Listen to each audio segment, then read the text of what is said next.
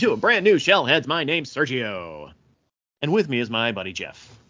Hi. That's that's all you got for me, Jeff? Just a just a hey?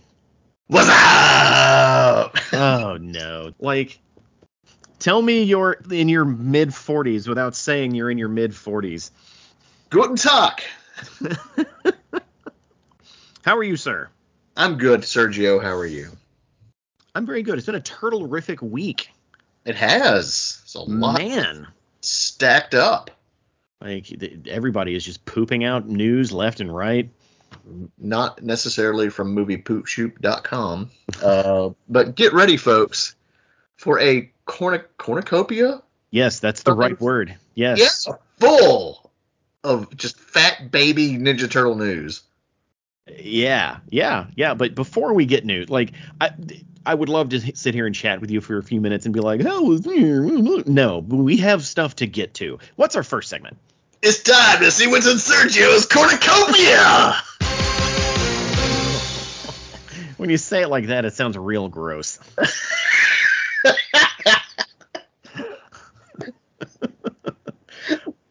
uh, so I got a couple things. Nothing, nothing huge. Um, so we talked about okay, and this one I'm a little embarrassed about. Remember last week when we talked about that stupid uh, cassette tape?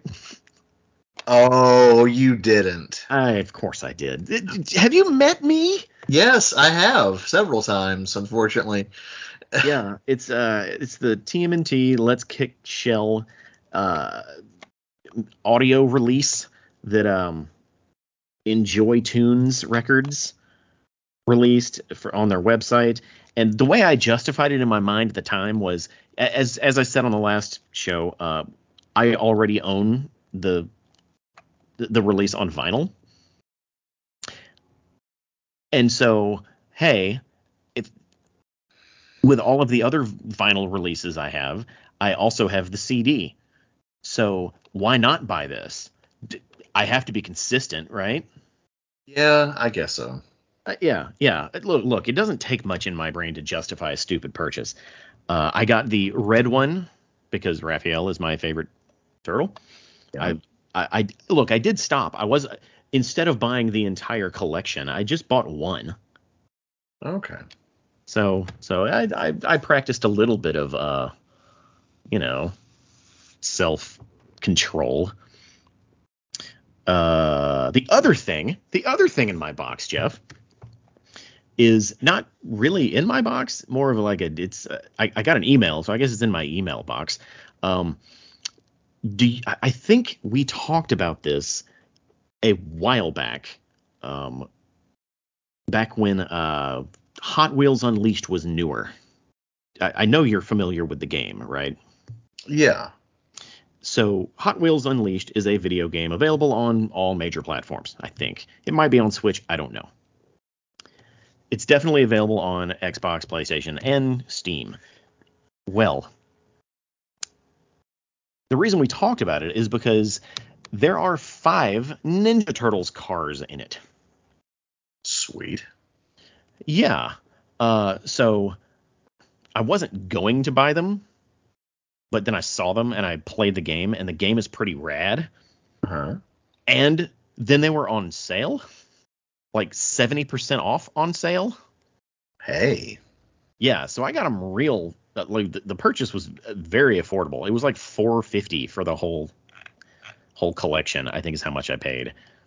Let me let me see if I can if I, if if I can find my uh my receipt. Yeah, I spent 425 It's I not got bad. the yeah, I got the Leonardo car, the Michelangelo car, the Shredder car, Donatello, and a Raphael cars. Um, I didn't see a turtle van or the party wagon, which is the true crime here. Right. Let me let me do a quick Steam search for party wagon. Yeah, nothing comes up. Let's search turtle van. Yeah, I don't I don't I don't see anything. So maybe I just missed it. They absolutely have the rights to make a turtle van for that game. Why they wouldn't is beyond me. You can get things like the the mystery machine, uh, and you can get like Bugs Bunny themed cars and Batman themed cars in it. Like it's got a nice assortment of extra DLC you can buy for it. Uh, but most importantly, the game is rad. It's really really cool. Have you played it? I have not.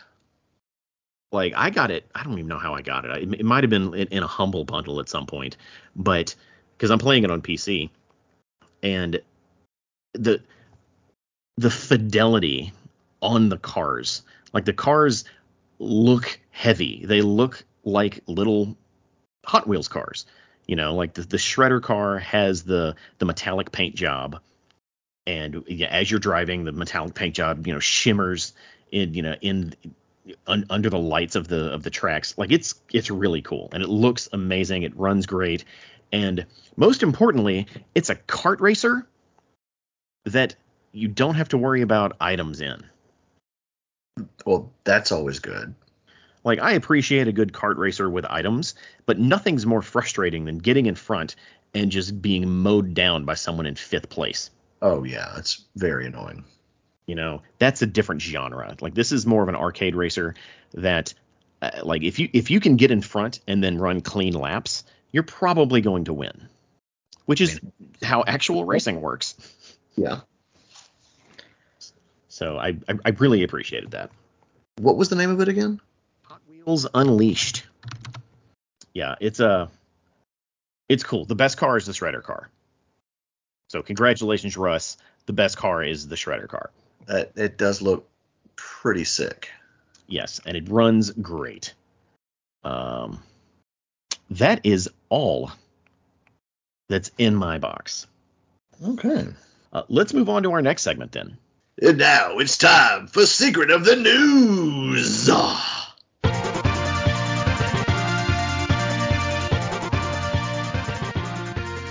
It's news time, Jeff. That's right.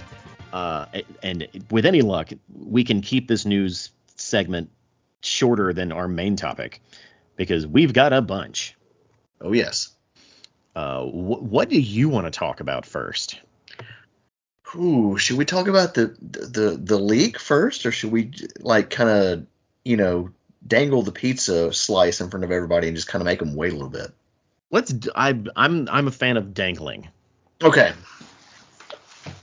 So so so what what tiny news topic do you want to talk about? Uh, well, I wouldn't say this is a tiny news topic. Um, but the original uh, 80s cartoon cast are having a reunion at the Hill Country Comic Con in New Braunfels, Texas, uh, on March 4th. That's uh, Saturday through March 5th. Um, That's like com- that's like two weeks from now. right? It's coming up quick. Yeah. Uh, so for all you people in Texas, uh, if you're, you know, love the original show and want to get autographs by Townsend Coleman, Cam Clark, Barry Gordon, Rob Paulsen, and Renae Jacobs, now will be, you know, a good time to go. Um, they've got a great lineup of people. Uh, they're going to be there, so um, should be a guaranteed good time.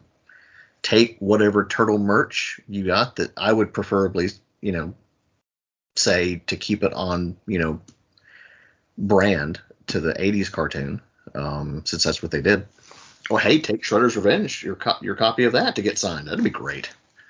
that but don't be. Jacobs to sign it because she didn't do the voice on that. I, I love your um your strict adherence to like this isn't even me making fun of you or picking at you. I absolutely love your ad- adherence to if they're not in the show, I don't want their their autograph on the show.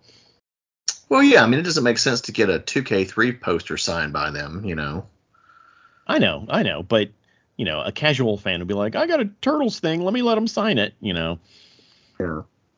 like uh, sometimes on Kevin Eastman's website, he'll sign some stuff that are that's 2K3, and I'm like, don't do that, bro. You had nothing to do with that. Yeah. I'm sure you invented the characters. Yes, okay, like high five, but you didn't work on the show. Don't sign that. Yeah.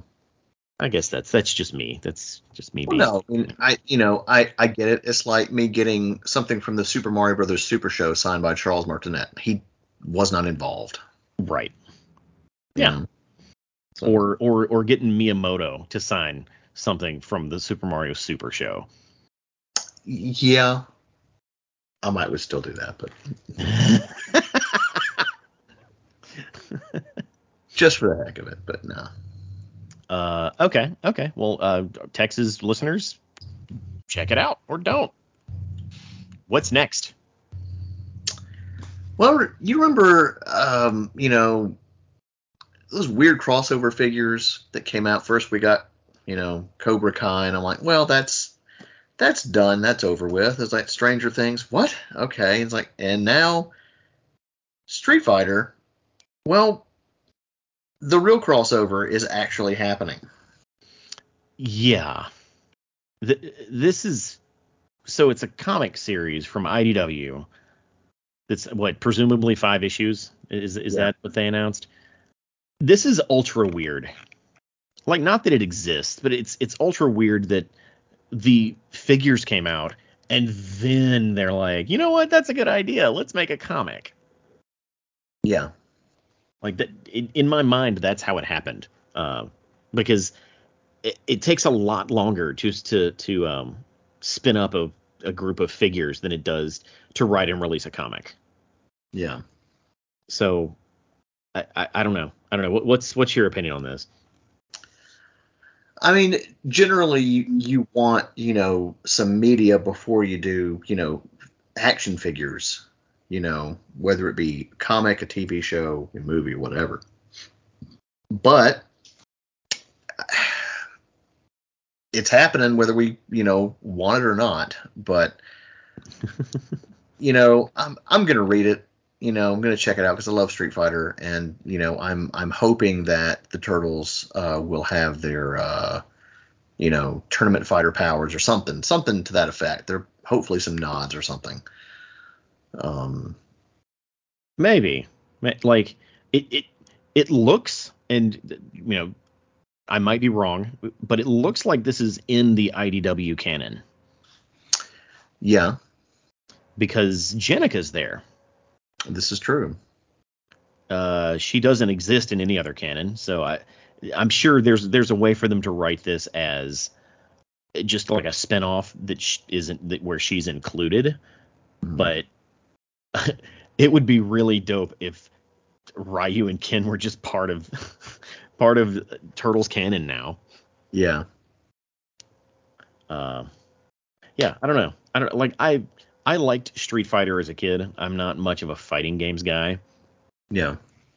I'm a, I'm a casual for it. I enjoy it. Um, I don't, you know, play it to, you know, compete or anything like that. You know, although I, I will play against others. There was one guy that I, I played against uh, that was like he was smarting off saying that he was like the best, and he clearly wasn't. so I, I I lulled him into a false sense of security for a while, and then I was like, all right, cracked all the knuckles. It's time to get to work. And he So- didn't win another game after that, which was nice. you hustled him. You, you should have put some money down, bro. I should have. I should- Uh, all right, okay. So that's that's happening, which it's not it's not coming out till May. So at that point, I believe the Power Rangers crossover will be over. The Armageddon game will definitely be over. So uh, there's there's room in you know in the market for for this crossover. Uh, go ahead, do it. Um, what's next? Uh, let's see here. Oh, the uh, Donatello portable portal is shipping now from NECA. Is it shipping? Did they announce that it's shipping? Oh, pre-orders. Sorry. Oh, okay. I'm like, I the so I I did the pre-order. Yeah, yeah. So it's we talked about this existing last episode, Yeah. uh, but to see it full on, you know, un- announced and thrown up for pre-order within the two weeks that we wait between episodes is kind of cool. Yeah. Uh, it looks like you're able to swap out the screens on the portal. That's very cool. That is really cool. And I, I guess since those are theoretically, you know, I, I'm not going to do this because I might do this, uh, but you could trace around the stencil and then like print out whatever you would like to put in the portal background. Oh, I encourage our artist friends to do that. That would be amazing. Make custom portal backgrounds for your Oh, uh, Donatello's portal generator. We they they they could they could they could make a portal to the shellheads. Yeah. Oh, that'd be awesome. Yeah, like it's it's it's kind of it's really cool. Uh, it's like forty five. Yeah, it's like forty five bucks. I don't think it's still available. Uh, it was. Let me see. Let me hit up the NECA store because they put it up for pre order uh, yesterday. I think it was yesterday.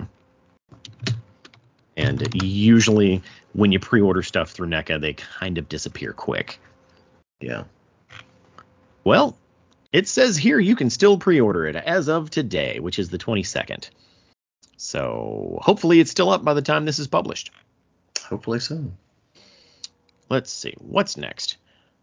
Uh, yeah, what's next, Jeff? Uh, well, uh, continuing that figure train, uh, Haulathon 2.0. Right? That's right. Haulathon is back. Um, it's that it's uh, if you remember from last year, Haulathon was that big Target event uh, that released a bunch of figures uh, from NECA, and I believe there might have been no, it's all NECA, um, and it, it, it wasn't anything that's like super rare or anything, but basically it's just like, hey, we're going to stock the shelves of your local Target with a lot of figures because you know this this is it's like an event to get you in stores. It looks like it was a success because they're bringing the thunder with Haulathon 2.0. And looking at the list here, it, it, it it's basically all of the upcoming Ninja Turtle releases are going to be available in the next few weeks. Haulathon 2.0 is the first week of March.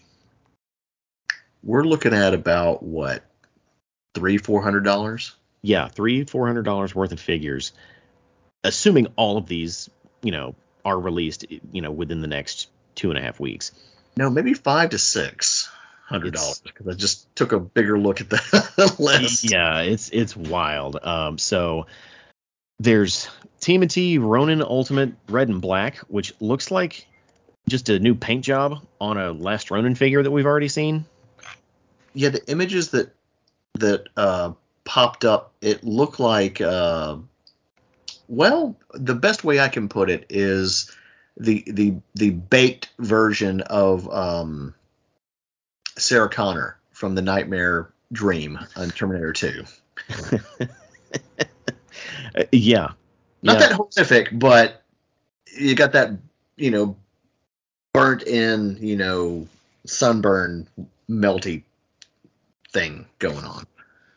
Yeah, it's it's real hard to tell exactly what this figure is going to be, simply because all of the box art or all of the the images of it are super red and black. The box is super red and black. So, and then the figure, there's no good pictures of the figure on the internet. So, who knows? Who knows? Yeah. But it looks like a paint job, is what it looks like. Yeah. Um, then let's see what else we have. Scroll up.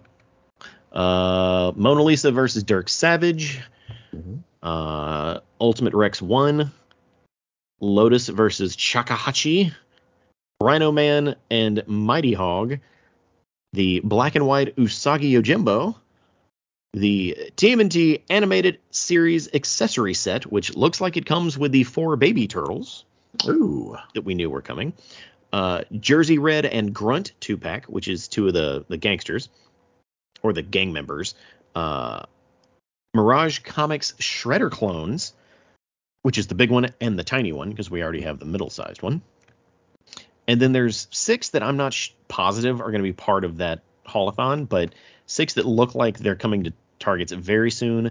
Uh, Dreadmon, Jaguar, uh, Man Ray, Casey Jones as the Phantom of the Opera, the other Thug two pack, uh, Short Gangster and Tall Thug, and Ultimate Zog. Yeah. That is that's a bunch. That is a lot. Uh, and uh, uh, uh, if if you believe the internet, which you, you know, there everything on the internet is true. Apparently, they're already showing up in stores on the West Coast. I actually have seen some images of uh, fully stocked shelves. Yeah. Um, so. So it, it, it looks like the um, what is it the fulfillment chain has has recovered from its post COVID nightmare, and Target is actually getting things uh, on schedule now. Yeah. Which is great for collectors, bad for pocketbooks. Very bad for pocketbooks. Yeah, but a lot of these look really good, and they are exactly what we expected. The only thing I, I wasn't positive on was the accessory set. Mm-hmm. Uh, they, we don't really have an image of the turtles in it, at least not from this link we're looking at.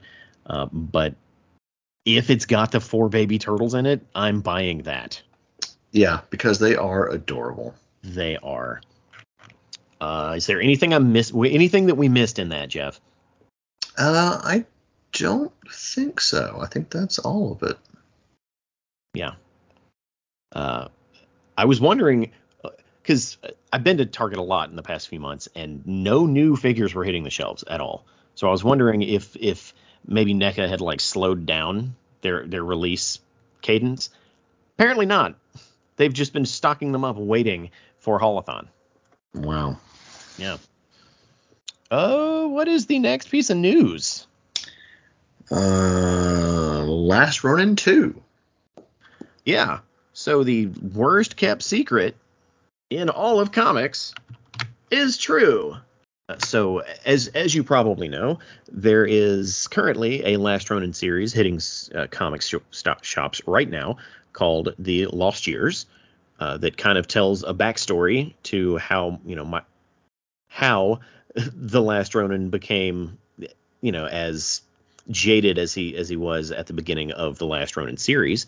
It also kind of tells you what's going on with the I'm just going to say it, the new generation of turtles. You can't not at this point we have to spoil it. Yeah. Because that's the onus of the last Ronin 2. There are new Ninja Turtles. Yep. Uh, our four beloved turtles are dead. Uh, and in the last Ronin 2, we're going to follow the uh, the new four turtles that are you know clones created by uh, Casey Marie Jones, and we'll see. We'll see. It's, like so far, I, like I've read the first Last Ronin, Lost Years. So far, uh, they've tried real hard to establish personalities with these four new turtles, and mm-hmm. maybe I'm just old, but they ain't sticking yet. Ooh.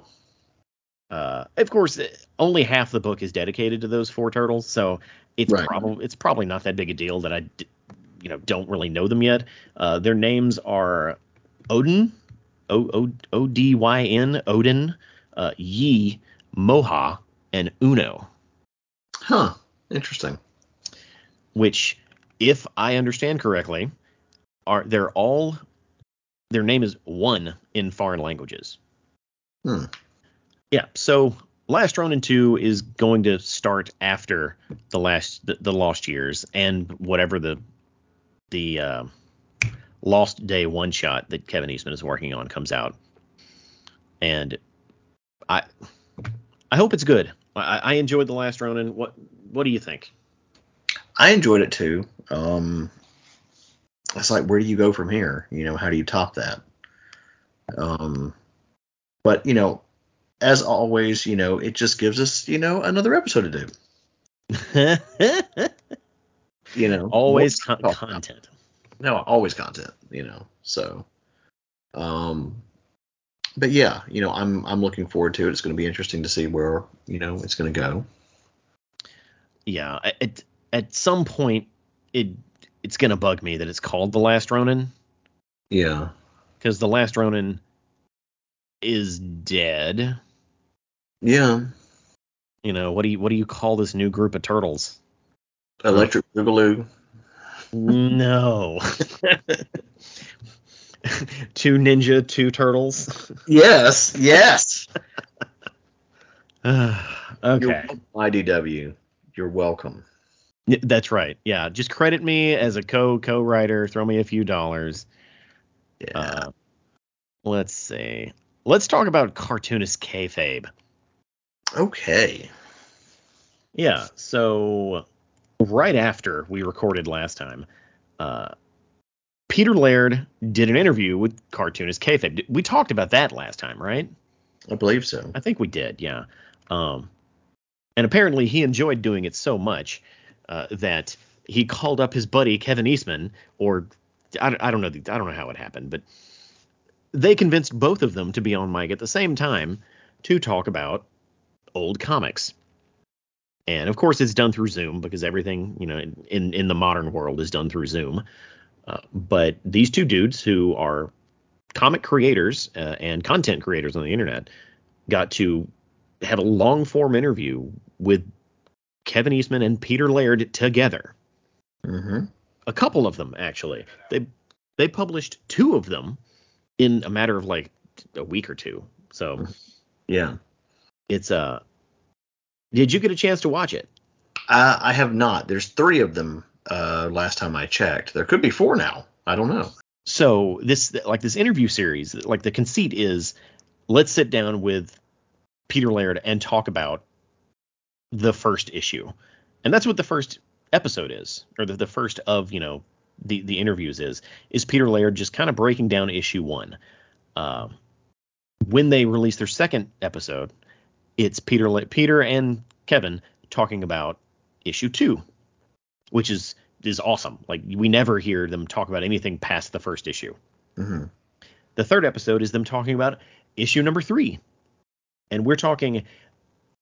th- They do a deep dive on like um, art artist techniques and like panel composition and you know how you put together a page to make the action look like action.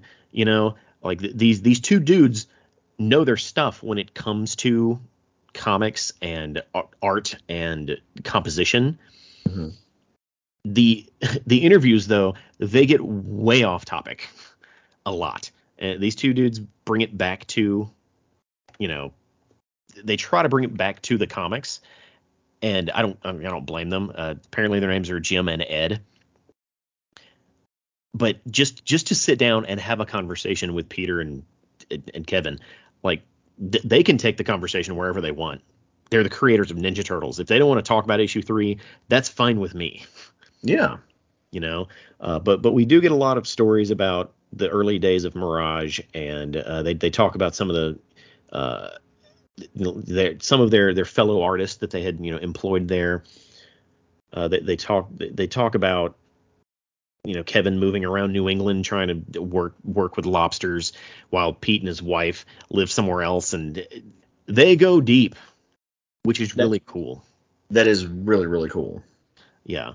Uh, nothing I've seen with either of them has ever made me want to meet them until these interviews. Really. Yeah. You know, oh, I've always kind of, you know, it's always been, hey, I'd love to meet those two dudes, but it's never been, I need to pursue meeting them. Yeah. Now I think I might be going to the Memphis Comic Con. Well, I mean that, that that's just Kevin though, right? That's just Kevin, Yeah. but that is half of half of them, you know. true. So I might be going to Memphis Comic Con. It's it's probably an expensive trip where I don't get what I want out of it, but this interview made me want to just. I just I'm a podcaster. Like I should be pursuing sitting down with these dudes. Yeah. You know, so uh, we'll we'll see what we can do. I'm not promising anything. Uh, I, I suggest everyone watch them. They're they're fascinating interviews, uh, and cartoonist kayfabe. I'm really glad they were able to put it together. They do a fantastic job talking about comics, Yeah. which is really what it's about. Right. And, and I, I I cannot praise them enough for putting this together. Yeah. I yeah, I, I hate that I hadn't watched the first one when we talked last time because I probably would have talked a lot about it. But now that I've watched them, dude, watch them. Oh, it's it's on the list. Yeah. Um, we have one more piece of news. Well, I think we've dangled that proverbial pizza in front of their faces long enough. oh boy. This is this is a big one, folks. So when does Mutant Mayhem come out? Later this year, Uh, like August, September. Something like that. Yeah. So naturally, when you're making a movie, a kids movie, you want to have toys in front of the kids when the movie comes out, Yeah. which means people are working on those toys way in advance. hmm Well, uh, our buddies over at Playmates, uh, who they have like the eternal license to to make retail turtles figures, they uh they had some images leak of I I'm presuming that these are final designs. If they're not final designs, they're pretty close Yeah. of several of the figures from the line uh, for that movie. Uh, we've got Leo, Donnie, Mike, Raph, Bebop, Rocksteady, Splinter, Leatherhead, and a character named Superfly. Yeah, I'm not sure what's up with that. Uh, yeah. But So, what's really weird and interesting is he's got looks like he's got Baxter's gun. yeah, it does. Yeah, it does. Okay. All right. Where do we where do we even start, Jeff? I, I I don't know. I I have been as nice as I can to this new movie. I want it to be good. I want to enjoy it. I, I want it to look great. And they just the things that keep leaking. And again, you know, we we are trying to keep an open mind. Yeah, But when I see Leatherhead, when I see Rocksteady and Bebop and Michelangelo figures, of course, you know, the movie's going to be different, but the figures, Mikey looks like a weird, like, 90s Nickelodeon 2D character. he really does. Just terrible, like something out of Rugrats. Something or- out of Rugrats. or Wild Thornberrys. He looks like Nigel Thornberry. No, he doesn't. Um, No, he's he, he like looks like the kid. Well, who's what's the name of the kid on the Wild Thornberrys? the one that's like a like a Tarzan type character, Yeah, the wild kid. Yeah, he looks exactly like that, yeah. and that does not make me happy at all. Honestly, I kind of love that design. I kind of don't. Kind of love the Michelangelo figure. Like Leo's the best looking of the bunch. You see, to me, that looks too much like um, next mutation. Know. Yeah, to, Mhm. that's that's what it looks like for me. It's just next mutation. And like Leatherhead's got these like little baby arms and baby legs. It just, ugh. I don't know, man. I don't know. I'm just and Rocksteady's got like he looks like the Hunchback of Notre Dame. Uh, Dude, uh, Rocksteady looks like uh, some sort of impressionist like painting from the 1600s. I got a better one for you. It's it. He looks like Danny DeVito in a in a rhino suit. Yeah. th- That's a great way to put it too. It Yeah. like it looks like they had to like chop his head off to fit him in the packaging. I don't. It's like, come on, Yeah. It, come on. like I guess there's nothing wrong with rocks or with Bebop. Like he's it's he has a tattoo that says "Wow" on his chest. That's fine. Like there's nothing too wrong about him. Raphael looks okay. Donatello looks okay. He's got goggles and a fanny pack. Why does Splinter have glasses? I I really wish I could answer that question. You, you know, I, it's fine. I, I don't care that he has glasses. When I, at first glance they look like sunglasses, and I was gonna have a conniption if they were sunglasses. Yeah. Them being glasses seems very unnecessary, but whatever, it's fine. Leatherhead is a nightmare. It's cool that he's in the movie. like I'm gonna probably go ahead and predict it now. I'm I, I'm feeling that rise of TMNT design hatred coming. Like I kind of feel that it's incoming. Uh, maybe. Maybe. Of course, we haven't seen any of these things in motion. We haven't seen any of the, you know, designs like in the movie. Yeah, we haven't even seen a freaking trailer. Like So- every everything is kind of abstracted out. That's what that's what Rocksteady looks like. He looks like an abstract painting, um, Yeah. or some or some sort of hieroglyphic. Um, we haven't seen anything in the, it's everything's been like an abstracted out version of these characters of these these character models, and Playmates has been notoriously bad at translating movie figures Yeah. even the figures from the the terrible Michael Bay movies were worst. They they were way worse than the Michael Bay characters. I don't know. I'd say those were kind of equal.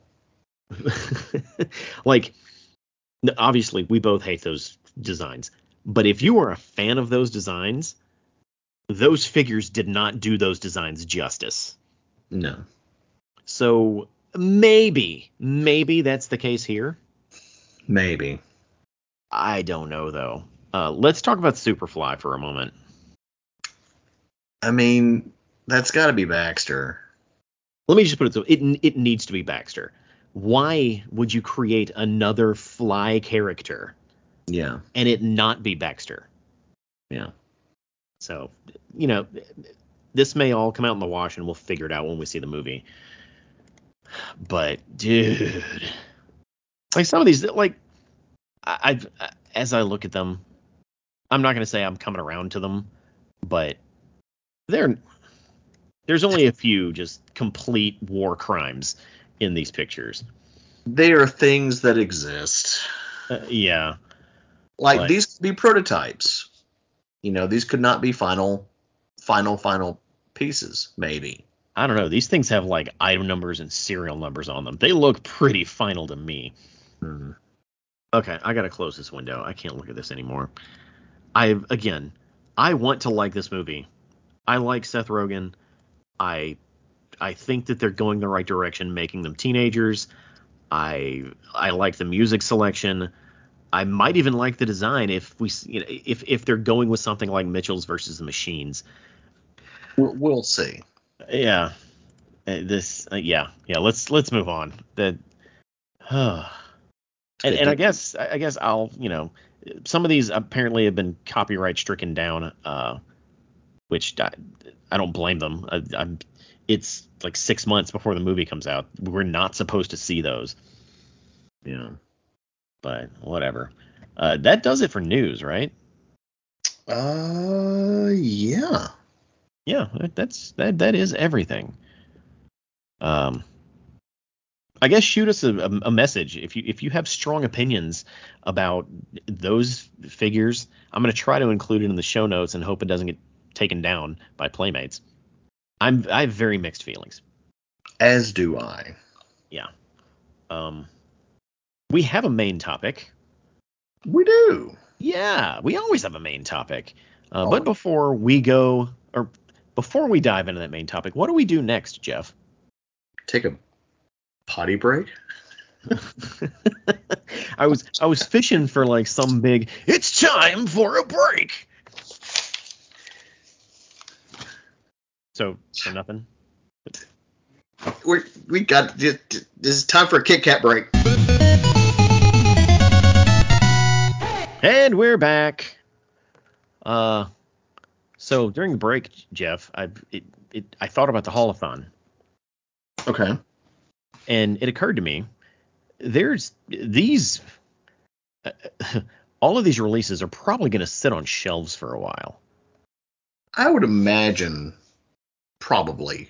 like the only one i see kind of flying off the shelves no pun intended is rhino man and mighty hog and probably Usagi Yojimbo but the rest of them are kind of obscure Yeah.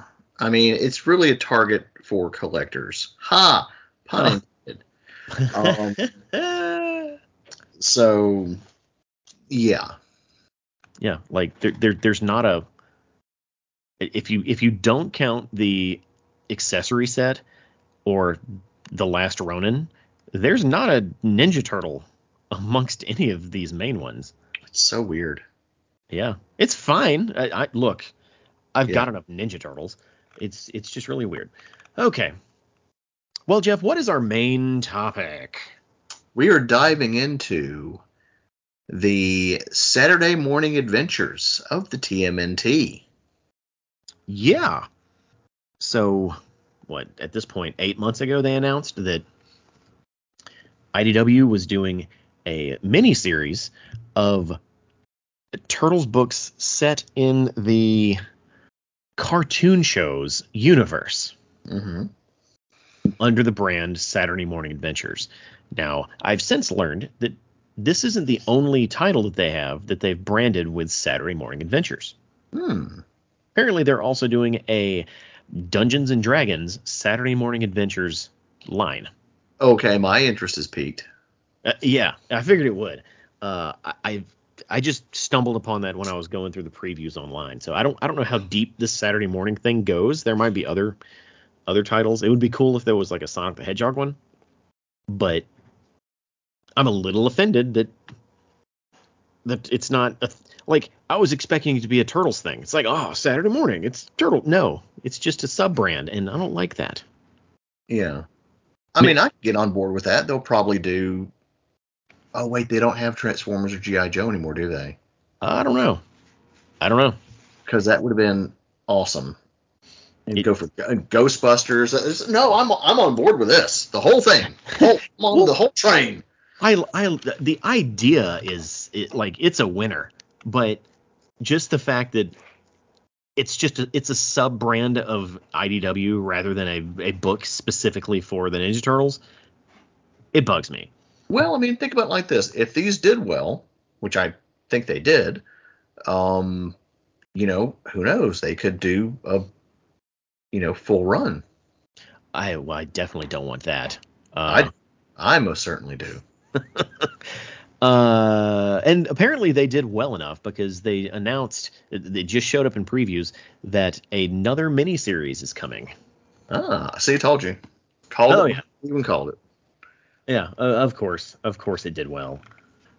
But this is a four-issue miniseries released by IDW in the past few months, uh, and it shocked me that it was only four. That is a little surprising. I guess maybe to kind of test the market.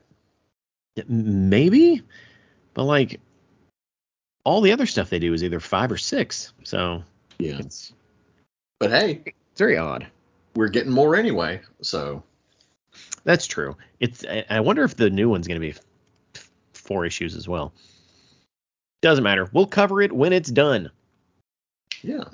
Uh, and let's see, Jeff. Let's ju- I guess just jump right into it. Um, what'd you think? This is a really weird release. What did you think of it? I I absolutely enjoyed this. Like in my head because I don't know about you, but when I read it, I I heard all the cartoon voices. Oh, you you too? Yeah, I, that's exactly what I did. Yeah.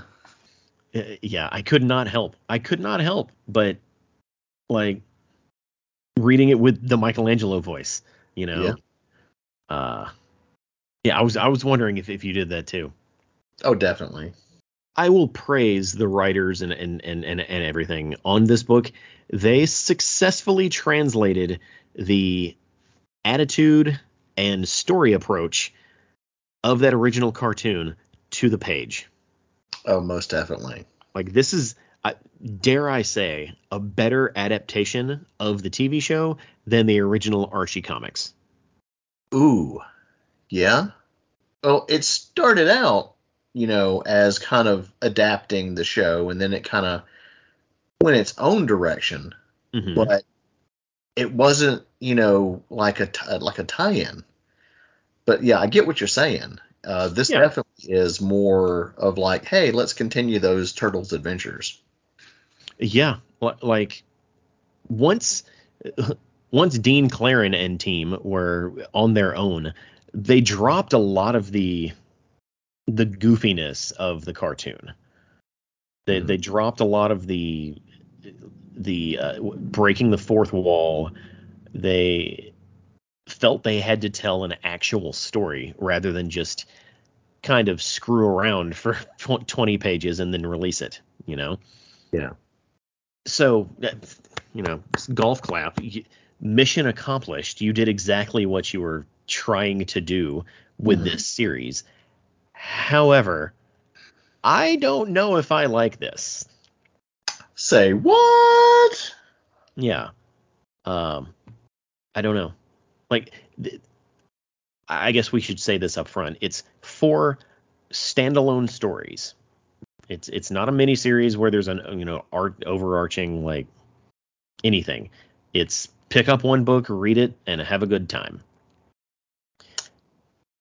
I mean, I get why it's like that, you know, because back in the day, you didn't really have a lot of connecting stories and stuff uh, on Saturday morning because, you know, reruns. And, you know, um, but if there were connecting stories, you would, you know, subsequently see the next one, you know, the next week or whatever. Um, so I, I kind of get that one off, you know, feeling with these issues. Yeah, yeah. It's it's just who are they marketing this to? Us. Are they? Yeah. I feel like this would be perfect if they were actually marketing it to children. It can be both. It certainly, it most certainly can be both. Right, but let's say the target audience is a 9-year-old. Yeah. An 8 to 9-year-old eh, child. When are they going to be in a comic shop? It just depends on your area, I guess. Like co- comic shops are kind of turning into like havens for, you know, 25 to 55 year old nerd boys. Which there's nothing wrong with that that demographic. It's just if you really wanted to market these to children, you'd find a way to get them into stores at like a much larger distribution, like the like the Archie was, and and there's not really a channel for that in Right. modern publishing. Yeah. Uh, now It, it just it depends on your location. yeah, like if the, let's say these were on a newsstand at Barnes and Noble, Yeah. That's perfect. That's where these d- need to be.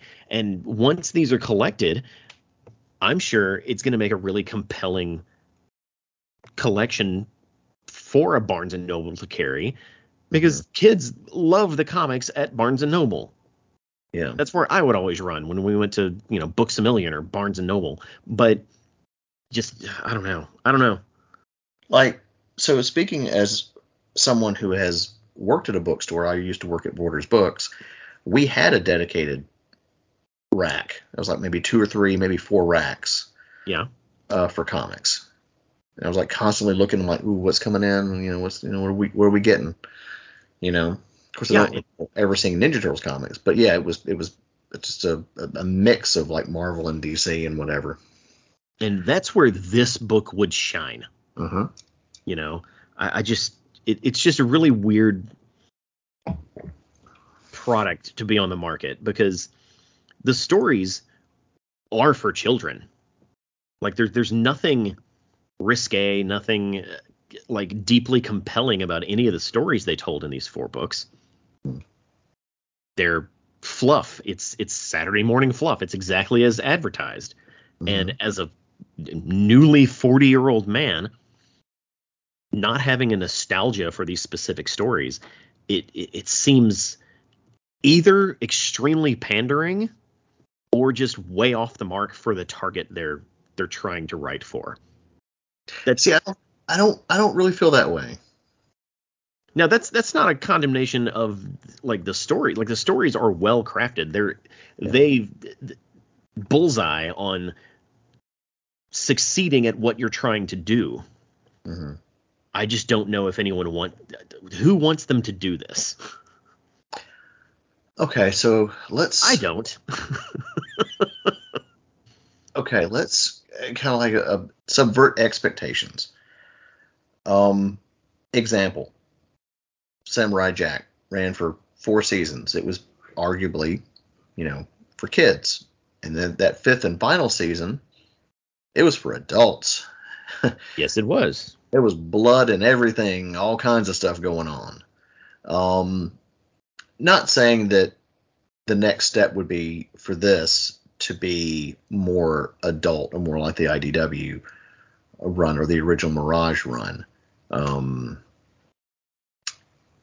um, but yeah, I mean, I, I mean, you get what I'm, I'm, I'm, I'm, I'm talking about. Like, Yeah.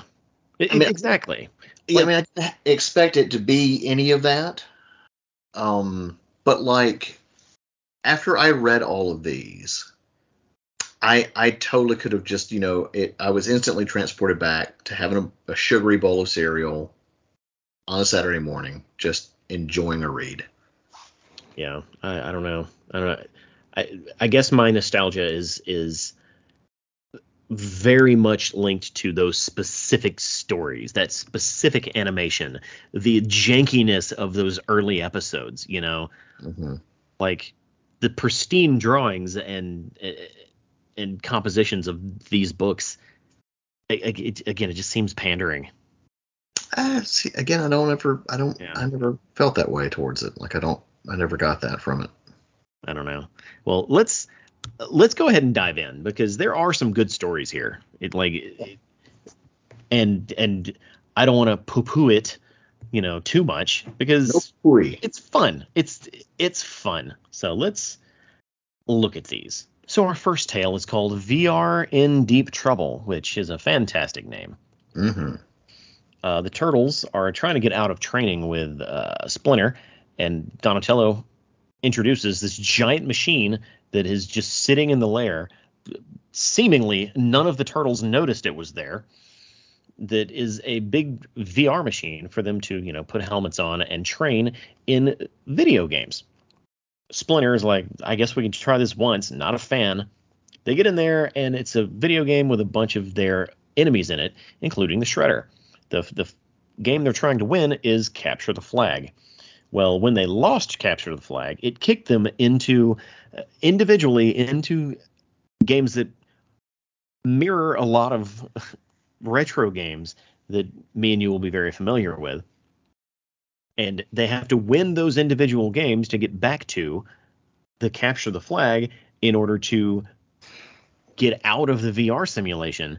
They have to win the capture the flag game. And let's see. Raphael, he gets thrown into. I'm gonna say this is like a Donkey Kong style uh, game where uh, soda bottles are thrown at him. Almost like a Wreck It Ralph type thing. Yeah, which Wreck It Ralph is just a Donkey Kong ripoff. Right. Yeah. Um, Leonardo's in a fighting game. At least that's what it looks like. He's in Uh, Tournament Fighters. Yeah, tournament fighters. Uh, Michelangelo is she he's fighting Tempestra. Yeah. Uh, Donatello is in basically Mario Kart, Yep. and they have you know they work their way through all of those to get back to the capture the flag. When they get back to capture the flag, there is a murderer's row of Ninja Turtles enemies waiting for them. That includes Bebop and Rocksteady, Tokka Rahzar, a Pizza Monster, Chrome Dome, Baxter Stockman, uh, that Dirtbag and Ground Chuck. Ground Chuck? Is it? Slash. Yeah, Slash, Krang. It's it's quite the group. Uh, we also see Scum Scumbug and Yeah. Wingnut on the next page. Wingnut and Screwloose, a Triceraton. It's it's a bunch. Uh, even uh, what was that? Oh, Alpha One, that that weird rogue foot soldier. He shows up. And uh, Mutagen Man. Mutagen Man. It's it's just all of the all of these old characters just kind of pop out of nowhere. Even even Lotus Blossom is there. And what was it Smash? Smash, yeah, from the from the Crooked Ninja Turtle gang. Mhm. Yeah, finally Michelangelo gets the captures the flag. They successfully exit the game. Uh, when they get out, April has shown up with some pizzas, uh, and she brought a new video game for them to play, which immediately gets nailed to the wall with one of Leonardo's swords or one of Leonardo's katana because they don't want to play video games anymore. Yeah. This story is adorable. It is. Uh, it gets a lot of points in my book just for how deep the cuts are. Oh, without a doubt. Yeah, like the inclusion of Tempestra, the inclusion of uh, Alpha One and Chrome Dome, like all of these characters that you're not going to see very often anyway. Yeah. You know, uh, it's it's cool, and the the the logic, of course, never quite works when you're talking about old Ninja Turtles uh, stuff. Like, what stops them from just taking the helmets off? Well, it's always kind of like that that rule of thumb with like VR and anything. Like if you just take the helmets off, their brains are connected, you'll fry them. You know, or you know, you can't just do that because your consciousness is in a computer. You know, it's just a weird. It's, hey, it's sci-fi. It's sci-fi stuff, It's man. it's a weird trope that doesn't make any sense, yeah. but it's fine. Uh, what'd you think? I really enjoyed this because you know me being a big video game guy. Um, and it it reminded me of there was an episode of the of the 80s cartoon where they had kind of like a VR helmet type episode. Um, it wasn't like quite put into video games, but they could you know kind of like a mini holodeck type situation um, via the you know the helmet. Um, uh, a lot of a lot of Easter eggs, you know, all throughout. There's nods to Mario Brothers. There's You nods to mean you mean nuggets? Nuggets. Sorry, Nuggets. Yeah. Now, now that I look at Leonardo in the Tournament Fighters game, he's posing just like Leonardo in Tournament Fighters. yeah. Yeah. Okay. Wait. Quick question. Is there a Tournament Fighters level with a big toad in the background? Yes, there is. I think I just made a connection. They, Booyah. one of the Pantheon members in the IDW series is a giant royal looking f- toad. There you go. Oh my god. Yep. How did I miss that? Well, there's a lot, man. There's a lot to keep up with. IDW pulled a character out of the background of a obscure 90s video game. Not obscure anymore. Everybody's been playing it. Dude. Yeah, it's pretty awesome. okay, continue. Um, I this just really makes me want a Ninja Turtles like full cart game. I mean, yes, we have Nickelodeon Slime, whatever, um, racers, but I want a full like Ninja Turtles cart with like every Turtles character. Uh, yeah, there's enough characters. They could totally do a Ninja Turtles one. And they already have someone making kart racer games for Nickelodeon. Why is this not happening? Right? Come on, guys. yeah, it, it, it is full of nuggets. It's full of, uh, you know, obscure characters. It's exactly what this book should be. You know, just, just basically, you remember this person, huh? You remember this person, huh? Yeah, Just over and over and over. yeah. Uh, you got anything else before we move on? I love how in the the Mario Kart stage that like on the the billboards you can see like images of the turtles from their like unusual like figure releases like like Davy Crockett or Frontier Raphael. Um I don't want to say was it cuz it's been forever since I've looked at these figures, but like it looks like Despero, you know, Desperado Donatello, you know, Cowboy Don uh, Mhm. is on another uh, billboard. I don't see any of the other ones, um, but that's just that's really cool. I really like that a lot. Um, oh yeah, and and and Michelangelo uh, when he's fighting Tempestrum, like and he's like, isn't there like a secret code? It's like up, up, down, down. Wait, no, that's not it. I love that. I love that. So I I, I saw uh, a, um, a a nugget that you didn't, Jeff. Well, I wasn't finished, but go ahead. Let's see if you. Oh no no you no you go ahead because I want to know if I saw it and you didn't. The uh, the video game at the end being like, was it Flying Rooster Three? Looks like Mario Brothers Three. Uh, when Donatello was on the the Turtle Com, it looked like um, it was a nod to the old like LCD handheld game. Oh, like the Tiger Tiger handhelds. Yeah, except this one was done by Konami. Oh, I, I don't think I've ever played that. It's terrible. well, all, every one of those was terrible. So yeah, yeah. I still have it. It doesn't have a back for it, but um, I don't know if it's been corroded or whatever. But I used to play the crap out of it. All right, all right. Well, my my uh my nugget is on the first page. Uh, the first panel where April is, you know, speaking to, to the camera in the background, the building says Lavigne's Arcade. Oh, oh yeah. Uh huh. That is clearly a nod to Steve Lavigne, the writer and illustrator, uh, eh, more more the writer of the original TMNT Adventures. Uh, he had a pseudonym of Dean Clarrain. That's right. So. Oh, one more nugget. Uh, when the turtles are plugging into the uh, the VR machine, there's a character select screen, and it's from the Turtles arcade game. Yep. Yep. This that's what this book is. It's just a bunch of nods. Yep. Which is cool. It's cool. But we have to move on, Jeff. We do. We do. Issue number two. This one is called For Those About to Rock. Starts out with Shredder in Dimension X. He is asking Krang to send him or no, Shredder is on Earth. Krang is in Dimension X. He's asking Krang to send him uh, an army to help defeat the turtles because apparently there's a scientist who has invented a, a, a weapon that will give every anyone an advantage, uh, get or give an army an advantage during a war. Right? Uh, Krang is like, I'm not sending you anything. Here's one rock soldier. Uh, he comes through the portal and he's ready to, you know, he's ready to work. Uh, April is interviewing a Dr. McGuffin, great name,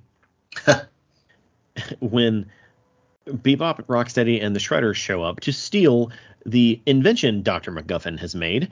Uh, it is basically a ray gun. With they haven't really specifically said what it is, but it's a ray gun. The turtles just happen to be in the blimp nearby, and so they drop in uh, to foil the bad guys' plans.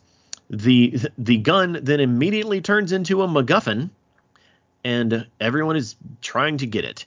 In the process of the fight, the rock soldier shows up and gets and and they break the the ray gun. Michelangelo and the rock soldier they're both affected by the breaking of the gun. So basically, whatever the gun does is now affecting them. Mm-hmm. Dr. McGuffin immediately says it was never a weapon. It was designed to help people see the other side of the argument when they're, you know, fighting in an aggressive manner to stop war, which is the opposite of what Shredder needs it for. The rock soldier escapes, and so the turtles have to find him. Uh, the rock soldier found his way to a rock concert and he was crowd surfing, which is real dumb. Uh, the turtles have to infiltrate, and the bad guys, Shredder, Bebop, and Rocksteady, are showing up to try to get their rock soldier back. Uh, a fight ensues, and of course the turtles win, as they always do. The effects of the of the ray are scheduled to wear out very soon. All the rock soldier wants to do is rock because that's the theme of the book for those about to rock. Mm-hmm. And he decides, you know what? I want to be a good guy while I still am under this, you know, the spell of the gun. Uh, and he starts fighting against the bad guys and eventually turns his back on Shredder in Dimension Q uh, as he lets the effects wear off. It's it's a touching little end. Um, but he didn't get to rock, did he? No. He didn't. Like, which is sad. He's rocking on the cover. Is a little disappointing. Yeah, yeah, but th- that's issue two. Uh, it's not as good as issue one. um, there's a lot of really cool stuff. Like the turtles have a whole s- section where they're in street gear, which is really really dope. Yeah. And the idea of a of a ray that is ba- basically makes you empathize with the person you're fighting with is like the most useful thing I can imagine that we will never invent. What'd you think, Jeff? Yeah, that that weapon's definitely or that that gun is definitely needed. Yeah. um I enjoyed this one, you know, it's uh I I enjoyed the first issue a bit more, but it's, you know, we get you know, the art in this has been in fa- fantastic. Um True. You know, like the upgrades, we got a, some upgrades to the the turtle blimp. got a jet engine on that bad boy. That's Um, true. That's true. Or no, I'm sorry, the turtle glider. Turtle glider. Um, so I do, you know, they're like, why are we flying this thing? you know, it's, I like that they're poking fun at it. You know, it's just, it's just, it's just fun. Um, I I like the the rock soldier guy, and it's it's it's like a fun, you know, just funky story. Um, Yeah, I like that it wasn't Trag or Granitor. yeah, it's like, like a completely new guy. Yeah. Um, I love the Street Gear Turtles. Uh, of course, you know, anytime Turtles in disguises, that's always fun. Um, I like seeing it, and it's not like it's not overly goofy. Like you see the turtles having you know serious looks on their faces, and there you know there's some action beats, uh, you know, which is which is nice. Um, so it kind of has that like first season feel aesthetic to it, to where Yeah. they're you know a little bit more uh serious than like super jokey, which you know I'm a fan of. Um, it's it's interesting that the um it looks like the um the lab where Dr. McGuffin is. It looks very similar to um Secret of the Ooze, and the doctor kind of looks a bit like David Warner. he does. He does. Did you catch where he worked? Yeah. Yeah. At, at TCRI. Which, for the record, TCRI was not in the original cartoon, to my Nope. knowledge. Nope. Yeah, and and that's not something that I that I mentioned in the first issue. The ter- the art is fantastic. Yeah, it really is. It it does evoke the original cartoon. It is a it, it's the design that you're looking for when telling these kinds of stories. Mm-hmm. Shredder looks great. Yeah, I have no complaints about how this stuff looks. Yeah. I do have one complaint because we like we get Mikey with his grappling hook. I'm like, dang it, come on. it's not like he doesn't have his nunchucks. Yeah, You know, it, it, yeah, I know, but still, it's just like It it, could- it annoys me. it could be seen as a nod to the you know years that he had his grappling hook. Yeah, but then in a couple of panels over, you see Leo, Leonardo having a grappling hook, so they all have them. So I that's I guess that's kind of a trade off. Yeah. Uh, Well, th- there's an alarming number of panels where they they aren't using weapons at all, Yeah, which I- I guess is exactly how the original cartoon went. So yeah, yeah, that's again, it's these books are exactly what they're trying to be. hmm Um, yeah, it's fun. Uh, not a huge fan of this issue.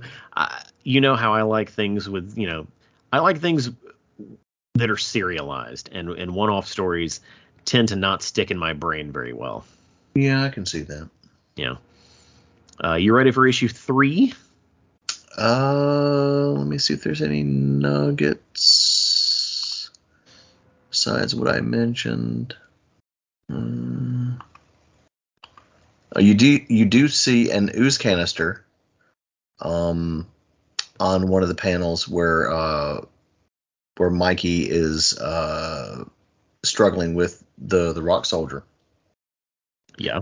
It's like right behind him. I was like, hey, you guys probably need to take that wing. Um, they don't need it. I just like the idea of there being more than just like the, you know your typical oh it's the same two rock soldiers. Yeah. Like we need more of these guys. Um, the there's a panel like towards later on where they're uh they're at the concert and just Thrum just like totally like left hook shredder like hard. I was like, oh man, that was a sweet sweet panel. I like that. Yeah. Uh, you know, we get like a you know a very important lesson by Master Splinter at the end, which was really cool. Yeah, they, they've done a really good job of like having Master Splinter at the end always like, so, huh? Yeah, because Yeah. for those for those of you who who didn't grow up in the 80s and the 90s, uh, at the end of an episode, you would be greeted with a you know a lesson of the day or a science lesson or you know or morals or whatever. Yeah. Yeah. Um, see, you learn stuff. All right. Let's go with issue three. Issue three. Issue three, Super Casey. I'm going to take a moment to point out the the like the the title page with all the writers and the artists, it being styled like the like, like the title card of the original cartoons. Yeah, That's really good too. yeah, I like that. Yeah. I I forgot to mention the one in the last issue. Um, that was a, a nod. Are you familiar with with High Fidelity? Oh, the RCA thing. Yeah. Is it RCA or was Maxwell. it Maxwell? Yeah. Oh yeah. Yeah. You guys Google that. Maxwell High, Fidelity. Yeah. Which is a that's a very old marketing campaign for what cassettes. Yeah. uh, Super Casey. So it opens up with Casey just beating the crap out of some thugs who were breaking the law, which in the original cartoon is kind of his MO. And it's revealed that it looks like he has some sort of electricity powers. Uh, April is kind of trying to figure out what's going on, and the chief of police is like, "No, nah, we don't share that stuff with the press." Oh, Donatello is investigating blackouts across the city, uh, and April then, of course, that night, she goes out on the town trying to figure out what's going on. What she finds is Casey Jones uh, using electricity powers like he's Cole from the infamous games, and so the turtles are investigating the blackouts, and they show up and they see Casey just glowing and floating and taking out any lawbreakers he finds. Uh, the turtles immediately learn, hey, Casey was transformed into a superhero by one of Dr. MacGuffin's science experiments on the roof of a building.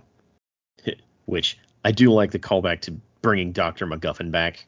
Yeah. Usually it's just some random scientist. Having some consistency is nice. I like it.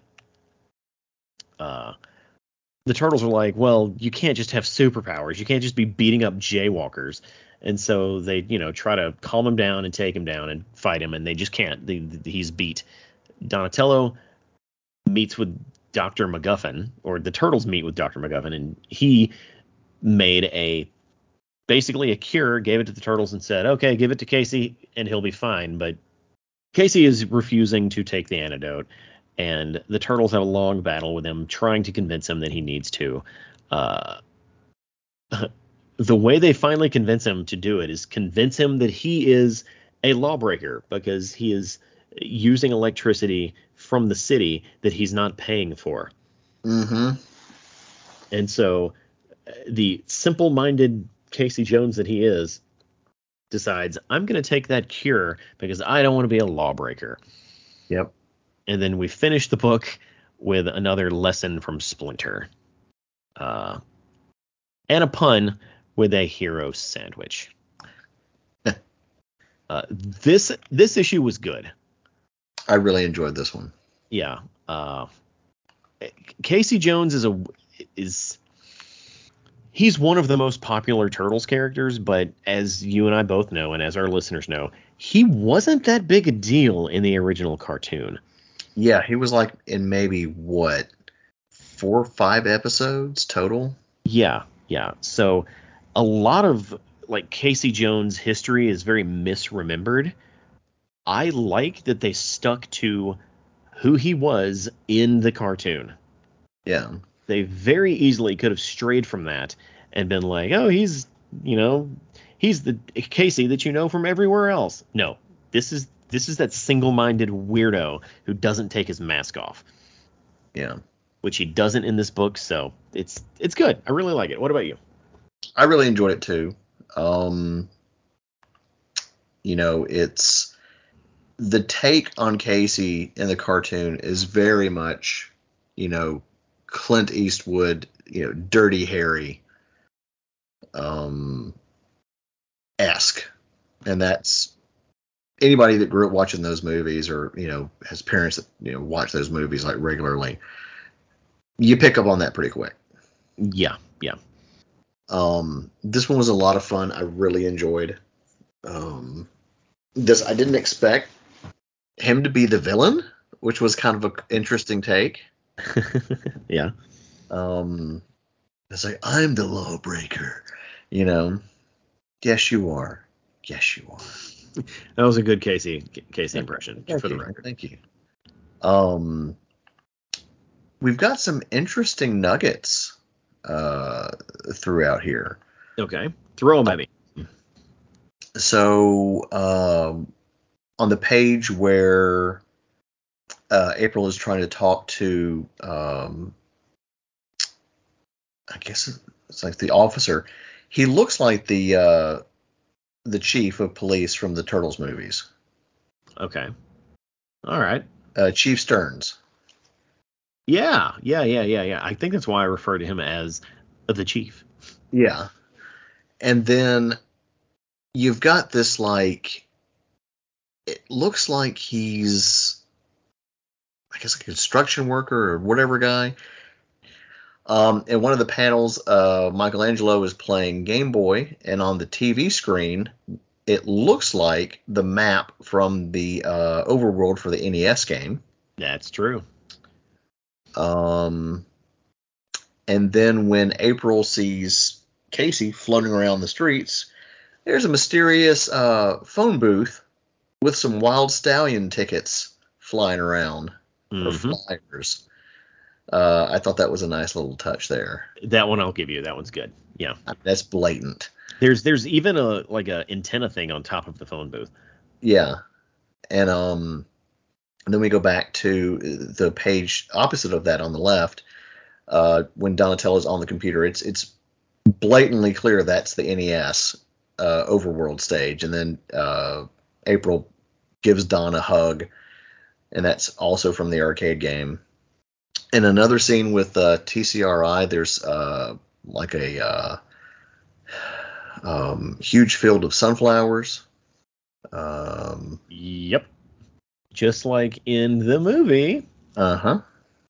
And let's Uh, and in in the panel directly below that, there's uh, the the lab that has the mutagen is very reminiscent of the lab in Secret of the Ooze. Yeah, Yeah, this one was good. It was, it was good. It was solid. yeah, So it was a it was a really nice use of Casey Jones's w- weird character. very much so. Yes. Yeah. So you wanna are you ready to move on? We still got a lot to cover. Issue four. Issue four, Big Trouble in Master Splinter. That just sounds gross. It's a terrible name. Yeah.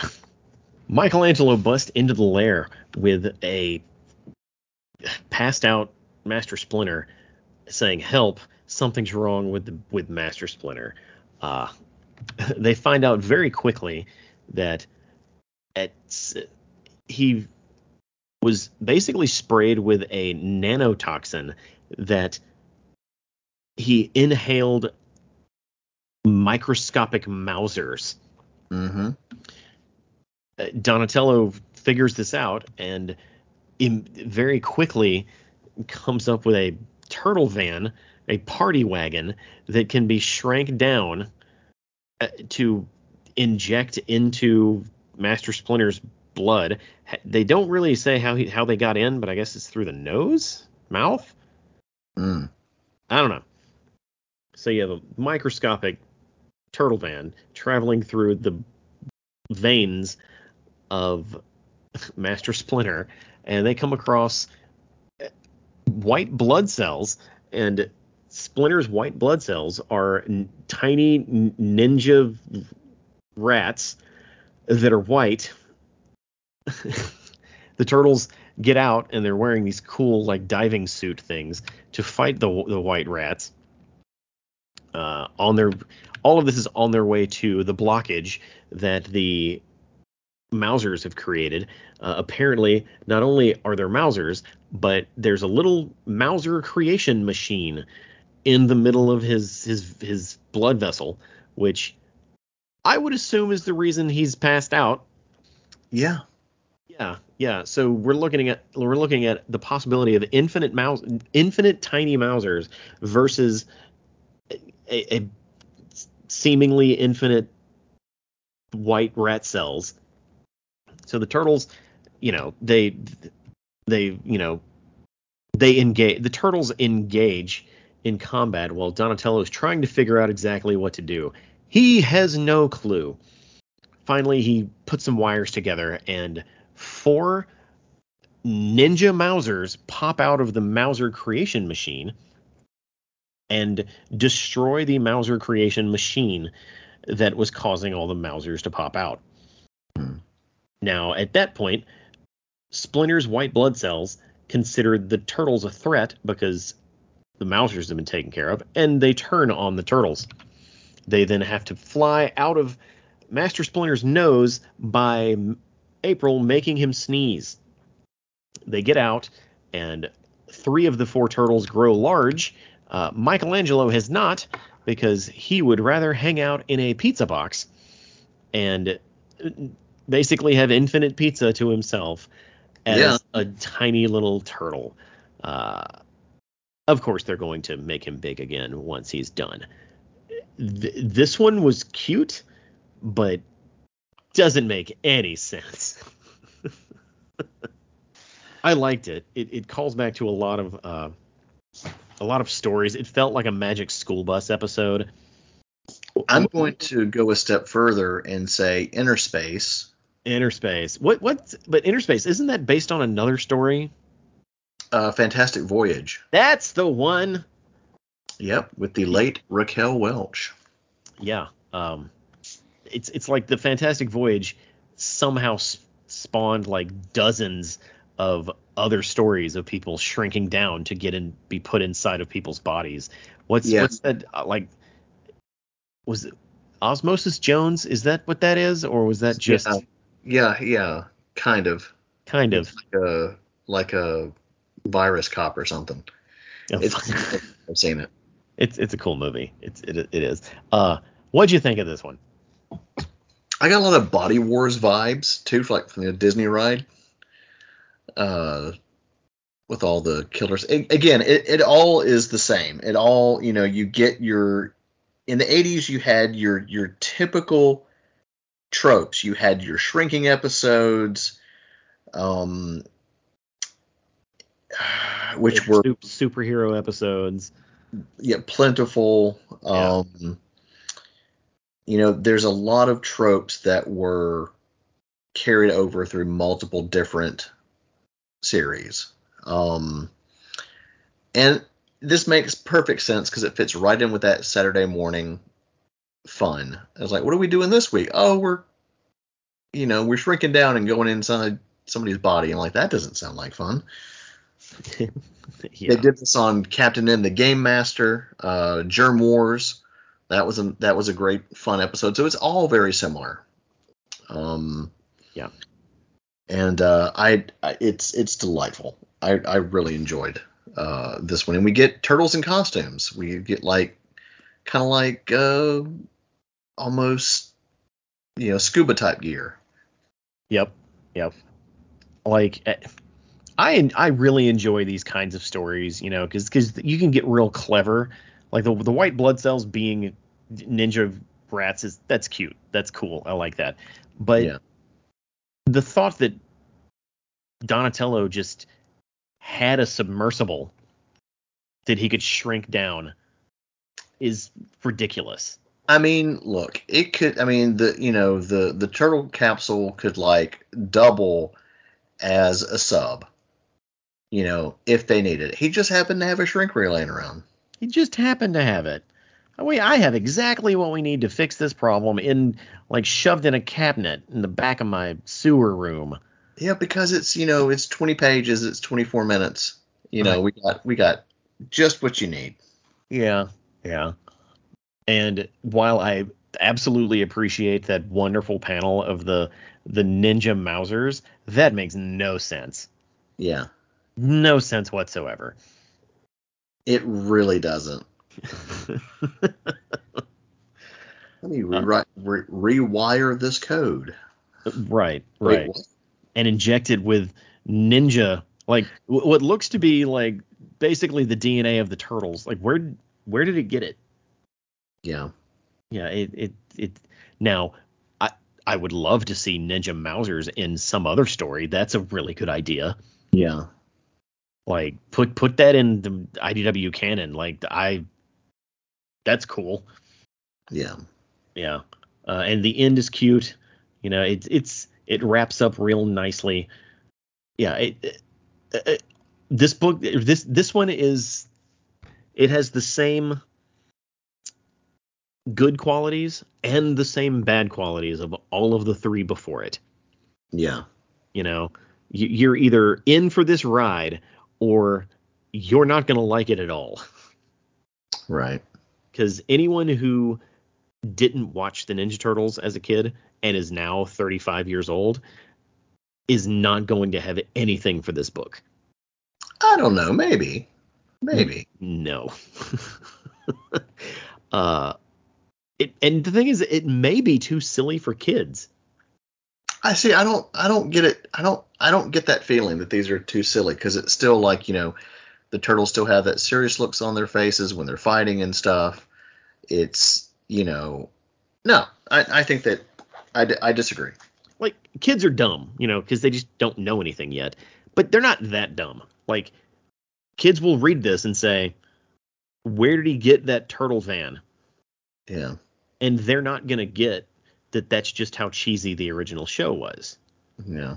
Like they won't have the frame of reference, They just don't need to ask those kind of questions in the first but place. they will. Just, yeah. that's what kids do, Too bad. especially kids that you're handing a comic book to and you're like, "Here, read this." Yeah. They'll immediately start poking holes into it just to bug you. Yeah, that does sound. That sounds about right. Kids are the worst. They're great, but they're the worst. Yeah. Yeah. Uh, Yeah. After after you know flipping through these again, I don't think my opinion has changed. It's it's a really weird. It's weird. I, I, we didn't talk about nuggets. You got any nuggets for this issue? We got some nuggets. Our boy Ace Duck shows up in a in a poster in the first panel. Uh, arrest Ace Duck with That's Jim right. Ryan Brown, and Steve Murphy. Nice. That, that that's a that's a lot of references in one little shot. It is. Uh, we get Michelangelo is wearing his weird pizza uh, hat. Um, obviously, this takes place around that time, I would say. So that's a nice little callback. yeah. Um, let's see here.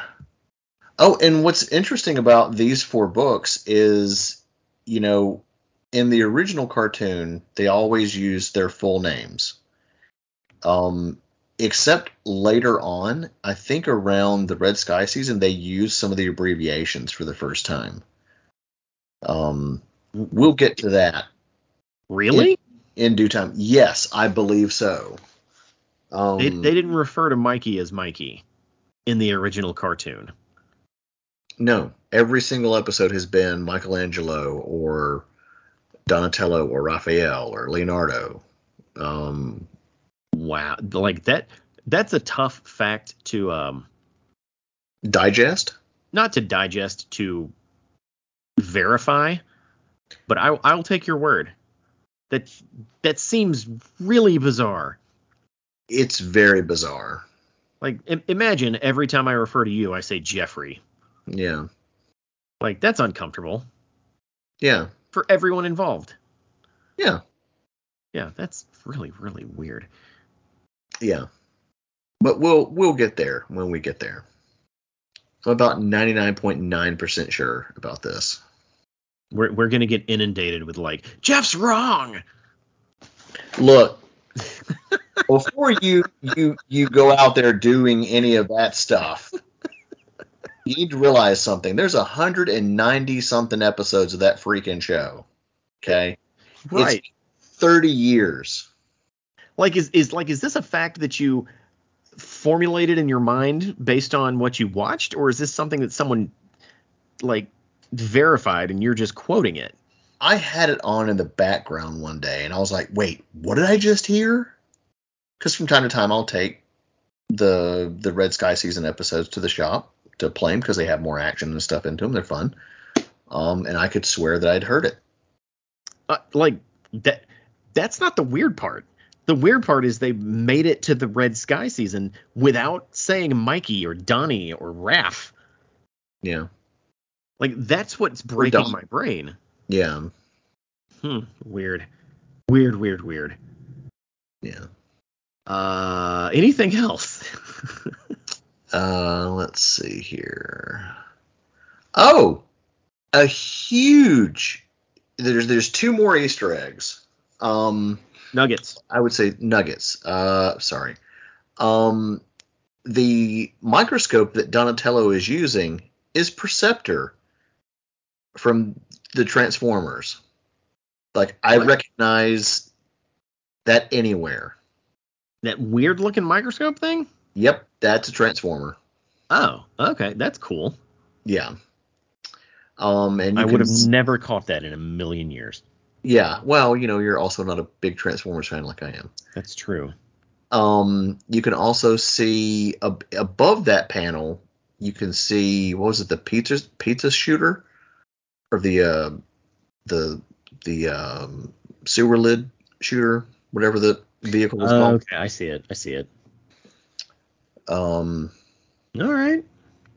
and then of course, you know, the nod to you know Baxter. You know, who puts their their name on a a, mur- a death machine?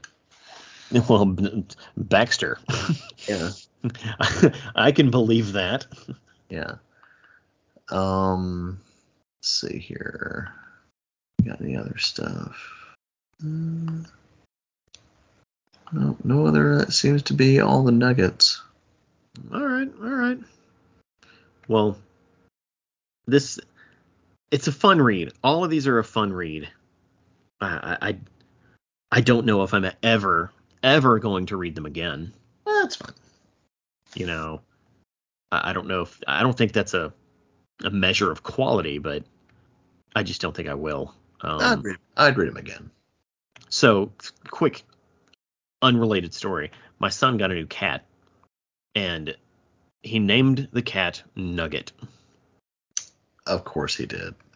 His- yeah, having never heard an episode of Shellheads, he just Well- thought it was a cute name.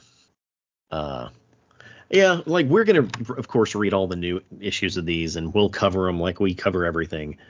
But I, I stand behind the whole "who is this for" stance because, like in my mind, uh, the the the reaction that Rise got from you know classic fans in my mind, Nickelodeon would snap back and like overcorrect and create a cartoon that looked a lot like the original cartoon, but was more mature.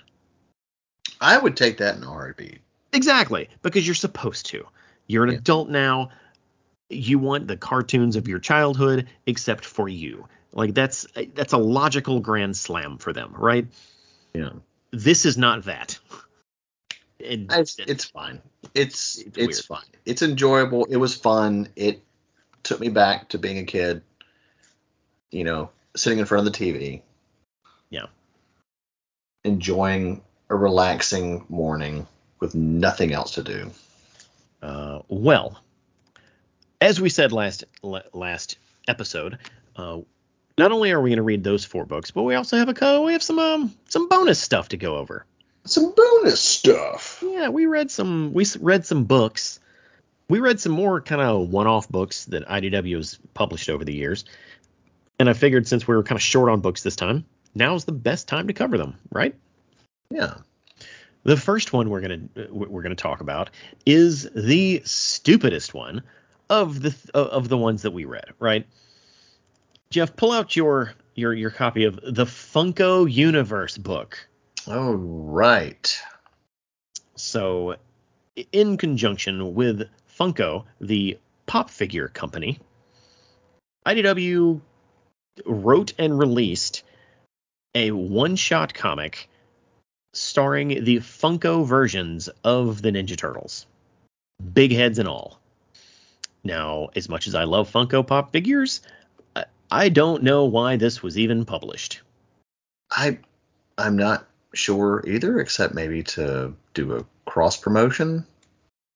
Maybe I I don't know. Uh, I remember buying a copy. I think at Toys R Us, like as Toys R Us was closing. Yeah. I could be wrong. Maybe it was just in, or it was Ollie's, which is now in the old Toys R Us building. I don't know. Oh wow, is it?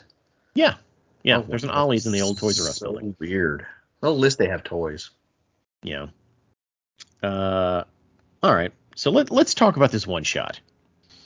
All right. So the turtles are in their lair and they don't have breakfast, right? Uh, they're like, what are we gonna do? Michelangelo shows up with a box of cereal named Rice Shreddies, featuring a decoder ring. Well, they pour the Shreddies out on the table. To, you know, three of the turtles kind of want to eat them, but Michelangelo just wants the decoder ring. Well, he realizes there's not one in the box. Completely uh, sad, saddened by this, they decide, hey, th- th- it looks like these were, you know, uh, manufactured or I guess boxed in New York City. Let's just go down to the factory and get us a decoder ring. Cut to the decoder uh, or cut to the factory, and who's running the factory? But none other than Krang and Shredder.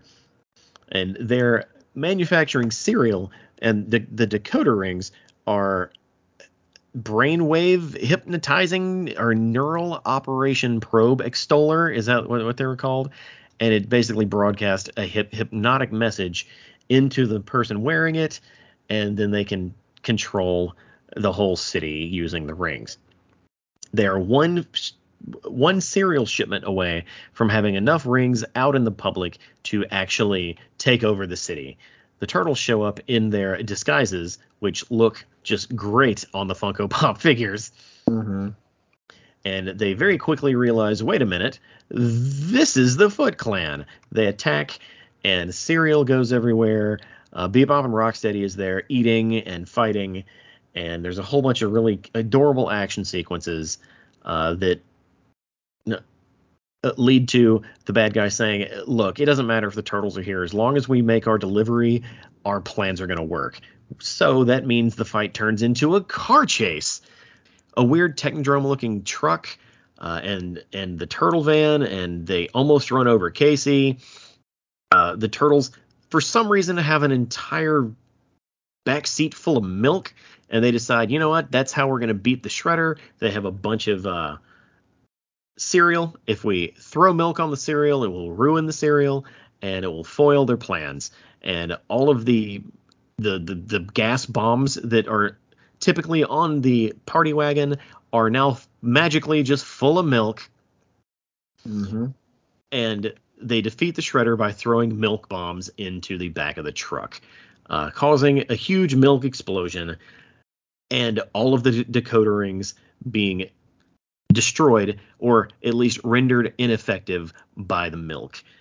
Michelangelo gets gets one of the decoder rings, immediately realizes, wait a minute, I'm a turtle. I have giant fat fingers. Uh, I, I, this thing doesn't fit on me anyway. And so he threw it in the garbage that was labeled cereal box p- prizes. Uh, then the bad guys are captured. It is a colossally dumb story, but it is so charming in its in its dumbness that I think I l- might like the story better than all of the four that we just read before it. Oh wow. Yeah. Yeah. Like this one just goes whole hog. Just none of this is going to make sense, but we're going to revel in its dumbness and it it's it works. It works for me. What do you think? I, this would this I'm going to echo that and saying that and at least the sentiment that this was a lot of fun. Um, this also could have worked as like maybe a baby turtles adventures. Yeah. Yeah. Um, I love the design of the what do they call it? Uh, Trucknodrome. That's what it was called. Yeah, the Trucknodrome. Great, just great. Yeah. Um, I I do love trench coats on turtles. It's just it's just it's my favorite things ever. I, I, I really want pop figures of the turtles in trench coats. I mean, we need it. yeah. We need it. We need it now. Uh, and, and what's even better than that is these foot soldiers with hairnets on are magnificent. They are. It, it just proves that whoever wrote this, let's see, the writer was Caleb Goellner, Goellner, Goellner. He gets the point. He gets the humor. It's it's wonderful. I I love this stupid book. It does it it shouldn't exist. It's real stupid that was it was even made, but it's it's wonderful. yeah. You got I- any got any nuggets for for the for the Funko book? Not really a whole lot of nuggets. Some good action beats. Uh, Yeah. throughout. Uh, got a high speed chase, which is always great. Uh, this definitely could have been a Saturday morning adventure. It really could. I do want to point out that at the time of the release of this book, there was no Krang pop figure. Oh, Yeah.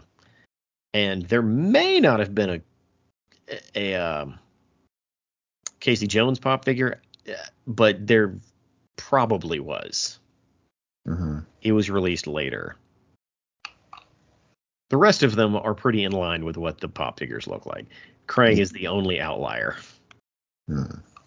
But I think that's all I have. yeah, that's about all I've got as well. Yeah, it's fun. I don't even know where. I, I guess you can find it on e- eBay or like secondhand. It. I, I can't imagine it's easy to find. I. I don't know. I don't know. Um. Let's go to deviations. Okay. Deviations. Uh, in what year did this come out? In 2016, IDW had like a like a company wide or a you know a publication wide a series where a lot of their books had basically a what if story. It's like we're going to take a crucial point in the continuity that you know and love in the IDW books that we publish, and we're going to say, what if this happened instead of this, right? And that's that's pretty much what Deviations was about. It was a one shot, uh, and they did it for I, I can't remember the other titles, but they did it across the board. But it wasn't a crossover because none of them you know, crossed over. It was just I don't even know how to describe it. Uh, they have a quick recap of what actually happened, and and the the, de- the deviation point here is instead of just Leonardo being taken over by the Shredder via Kitsune's magic, all four of the turtles get brainwashed into joining the Shredder. And instead of Shredder maiming Casey, he killed Casey. So we're starting it with with the turtles, you know, kind of on the ropes, or at least Splinter kind of on the ropes. We start the issue with Splinter being relentlessly ch- relentlessly chased by his sons. Uh, he was given up by Old Hob, and the turtles now know where Splinter is, and they're chasing him to capture him to bring him back to the Shredder. All turtles are wearing the black mask and costume style that Leonardo had during his time in the Foot Clan. Uh, it's a pretty long fight scene considering what happens in the end. Splinter does get captured, and they do return him uh, to the Shredder. There's a lot of back and forth about you're my children, you shouldn't be doing this. Uh, don't you remember? And the turtles are like, just get him, we got to take him. And they like they draw blood. He is he, they pound the crap out of him. Uh, cut to Shredder on his throne. Um, the turtles return with a limp Splinter and basically say, "We did it. Here you go." Cut to Karai and Alopex, who are kind of talking each other into overthrowing the Shredder's Foot Clan, right? Uh, Karai is pretty jealous that she very quickly got replaced by the Turtles, and Alopex has those underlying, you know, that, that underlying hatred that she has for what Shredder did to her family. You know, both of those are kind of pivot points for them. Cut to uh, Casey's dad, who is not really Hun right now, but he's Casey's dad. You know, he's getting absolutely drunk because Casey is dead, and he vows revenge on the Shredder. Uh, while Shredder is giving a speech to his uh, to his sons, he an- announces that he's going to murder Hamato Yoshi just as he did, you know, hundreds of years ago. But right before he can do it, Slash and Hob bust through the door of his uh, his lair and basically say, "Hey guys, we're here to help. Uh, sorry, rat guy. I, we, we, you know, we had trouble with the guards outside. So the whole time, Splinter knew this was going to happen and struck a deal with Old Hob to help when things hit the fan. So an all-out brawl starts up, and Splinter is basically physically useless, and he is communicated with. He communicates with with Kitsune to try to break his children free of the spell. Uh, right after all of this, Hun, Casey's dad, shows up with his his purple dragon buddies, all of them carrying guns, which is literally guns to a knife fight. Uh, and at that point, Alopex and Karai decide, you know what? Now's the time to uh, take over the Foot Clan, and both of them are murdered immediately. So it's probably probably there's a good reason they aren't in charge. Mm-hmm. Uh, Splinter gets overtaken by Kitsune very quickly, and uh, she was going to eat him in the astral plane, only to be stopped by uh, Tang Shen, who was there saying, "Hey, don't eat my husband." Yeah, so Raphael throws a sai and you kill and and kills Hun, or not Hun, kills Ho- Old Hob, like, and Old Hob is dying and slashes arms, which is kind of baller that that that uh, Raphael got to do that, or unfortunately had to do that. Uh, around this time is when the turtles finally come to their senses and Kitsune is knocked out. As the battle comes to a close, Casey's dad wanders over to a, knocked down shredder and puts a shotgun to his head and shoots him. The shredder is killed by by Hun, which is really cool. In the, on the last page, the last page, the turtles discover Sh- Splinter laying on the ground, uh, barely clinging to life, and he gets his chance to say goodbye as he dies. So it, basically, everyone dies. Who's left? Slash, and the, the only people that, sur- that survived were turtles. Yeah. it uh, it's an alarming story that I really have mixed feelings on. What do you think of this deviation story? This was like I, I didn't know what to expect because you know I'm not caught up on a lot of stuff, but I'm like, holy crap! It's like if if if they were going to end the book, like that would be a terrible way to end it. But also, I'm like, what what? but it's very much like an alternate reality, you know, type story and or an alternate take. Like it's very much feels like like a same as it never was type issue. Yeah, yeah. Who killed Hun? Something killed Hun. I can't. It, it looks like after he shot the shredder, he oh I guess he just fell over from his his uh his wounds. So yeah, even Hun died. Yeah. Uh, yeah.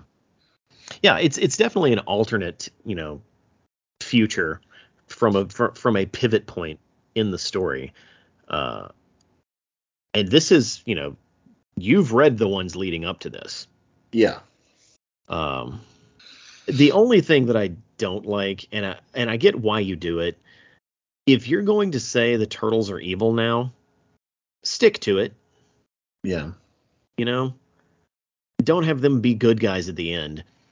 Like, take it, ride the train all the way to the end, to the last station. Uh, I do. Uh, you, you know how much I love when the you know, characters get killed in narrative. Like it's it's fantastic.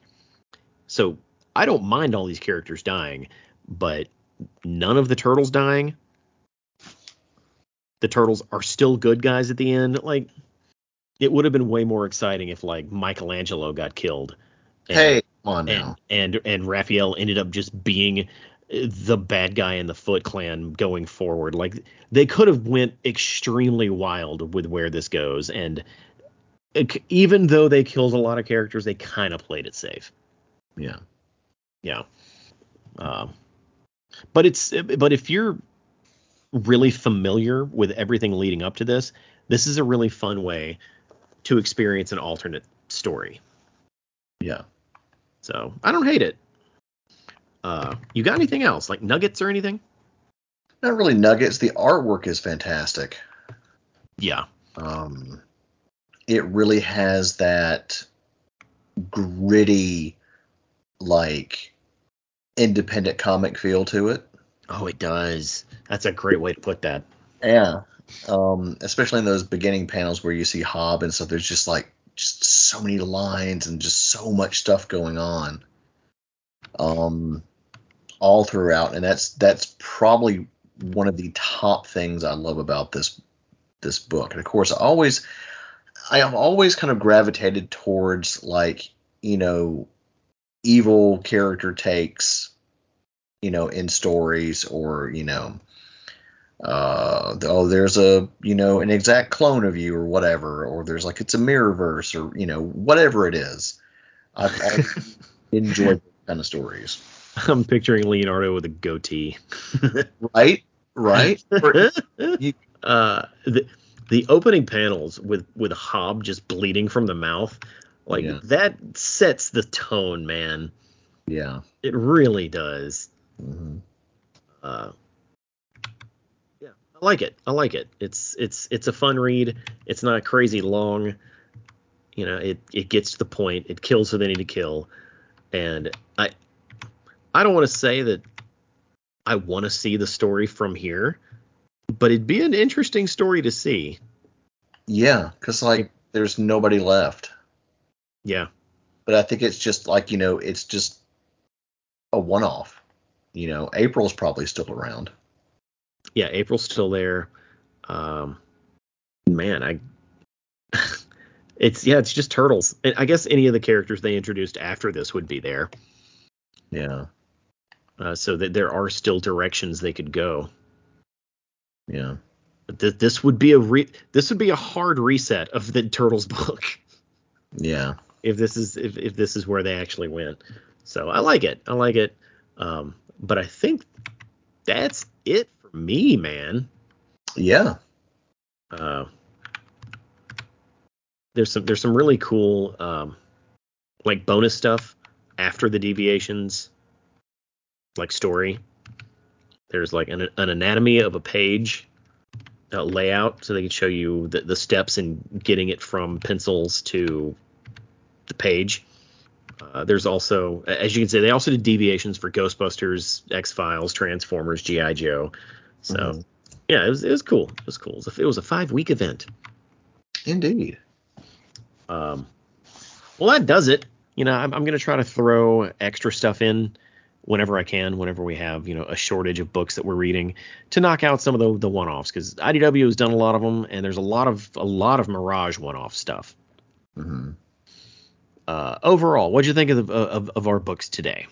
This was just a wonderful trip, you know, down memory lane. Would I would I like to see a bit more mature takes? Yes, um, but I wouldn't be opposed to seeing, you know, more of this. So of course, we're getting it. So, um, I I really I really enjoyed um, these reads, and I encourage everybody to to you know go pick up some copies or wait for a trade or you know whatever you is your your reading preference. Yeah, yeah. The trade should be coming out soon, so it'll be easy, digestible, and ready to go. Uh, well, Jeff, you know what time it is. Next time on Shellheads. Uh, yeah, I know you don't know. I'm not even going to ask you, but it is episode 110. Ooh. So, uh, you know, a wise man could figure out that we're doing a character spotlight. Yeah. Any any guesses? It's not Ace Duck. Don't don't throw that at me. Gummit. It's one day. Have a day. Um, dude, there's like over a hundred characters. That's true, and we're not doing a character per se, uh, but it is the Triceratons. Oh. Yeah. I'm excited. Oh yes. I like the Triceratons. And that makes sense because we just covered uh, the 2K12 stuff. That's right. See, see, the timely. It's timely. Fresh on the mind. Uh, yeah. So that'll be in about two weeks. And where can we find you in that time? As always, Sergio, uh, you can find me at the Warp Zone Arcade, uh, Vernon, Mississippi's premier arcade. Um, we have a plethora of uh, different games, uh, retro and, and new. Uh, all the Turtles games you can come check out. Um, we doing uh, weekly Smash Brothers tournaments, birthday parties, uh, retro game restoration, um, and more. Um, if you are not following us on Facebook and on Instagram, please do so so you can uh, keep up with what we're doing. And if you're in the area, please come out and game with us. We'd love to. We'd love to have you. And I want to say I know where we can find you. Where's that? At, on th- all the Shellhead social media platforms. That's correct. Uh, I man those, uh, or I, I guess I shell back those. It doesn't matter. Uh, Yeah. yeah. Send us a message. Say hey, uh, like like our stuff, uh, or don't. Just just say you know come by. It's Yeah. Shellheads Podcast on both Facebook and Instagram. Uh, we don't we don't have a Twitter yet. I don't think we're gonna do do a Twitter. Yeah, Uh, Twitter's kind of going downhill. It's Twitter's rough these days. Uh, It is. But if you have a question for us, um, not any life questions, uh, like I'll answer live questions. What are you What? talking about? weird hair in places you don't know about, sure, Sergio will answer that. yeah, just send us uh, questions, comments. You know, we'll I, I answer them typically. Uh, otherwise, thank you for listening, and, and thank you for for letting us live our shellhead dreams. And we will see you next time for our Triceratons talk. Uh, I'm Sergio, I'm Jeff. and we're Shellheads.